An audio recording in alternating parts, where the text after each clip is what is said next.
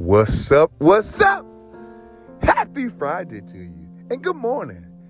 And I hope that you have a great weekend. Look, catch this.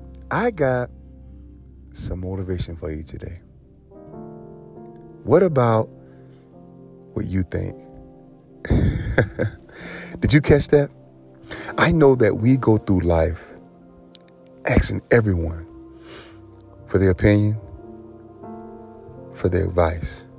Look, I know that the world tells us how we should do certain things. The world tells us how we should feel. The world tells us how we should think. But what about what you think? The spirit knows, but the mind and the flesh is blind. Did you catch that?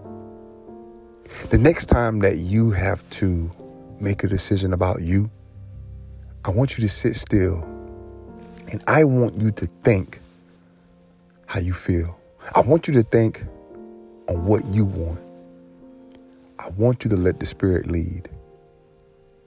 And I want you to think about what you want. What about what you think?